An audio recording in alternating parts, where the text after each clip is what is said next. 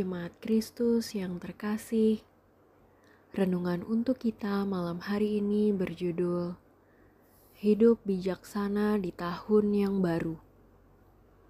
Dan bacaan kita diambil dari Yakobus pasal 3 ayat 13 sampai dengan ayatnya yang ke-18. Beginilah firman Tuhan. Siapakah di antara kamu yang bijak dan berbudi? Baiklah ia dengan cara hidup yang baik, menyatakan perbuatannya oleh hikmat yang lahir dari kelemah lembutan.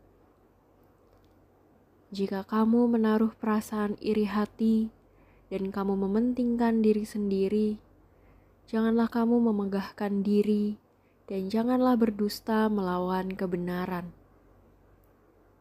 Itu bukan hikmat yang datang dari atas, tetapi dari dunia, dari nafsu manusia, dari setan-setan.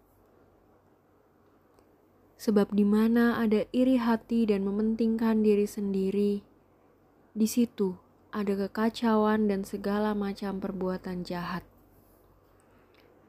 Tetapi hikmat yang dari atas adalah pertama-tama murni. Selanjutnya pendamai, peramah, penurut, penuh belas kasihan, dan buah-buah yang baik, tidak memihak dan tidak munafik. Dan buah yang terdiri dari kebenaran ditaburkan dalam damai untuk mereka yang mengadakan damai. Mungkin kita sudah membuat list target yang akan kita coba capai dalam tahun 2024 saat ini. Ada yang berkaitan dengan pekerjaan, kehidupan personal, ataupun target-target lain yang kita butuhkan ada dalam hidup kita. Sebelum jauh melangkah, mari kita melihat apa yang dikatakan oleh Yakobus tentang cara hidup yang berkenan di hadapan Allah. Yakobus mengingatkan tentang hidup dalam hikmat, bukan dalam iri dengki. Apa maksudnya?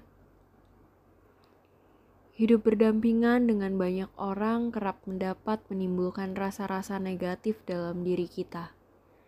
Dan sangat mungkin kita iri dengan pencapaian yang sudah atau masih direncanakan oleh orang di sekitar kita. Oleh karena itulah dibutuhkan hikmat yang berasal dari Allah, agar apa yang kita lakukan tidak berangkat dari rasa iri ataupun dengki, tetapi benar-benar dari pemikiran yang jernih. Segala sesuatunya sudah dipikirkan dengan matang dan diserahkan kepada Allah.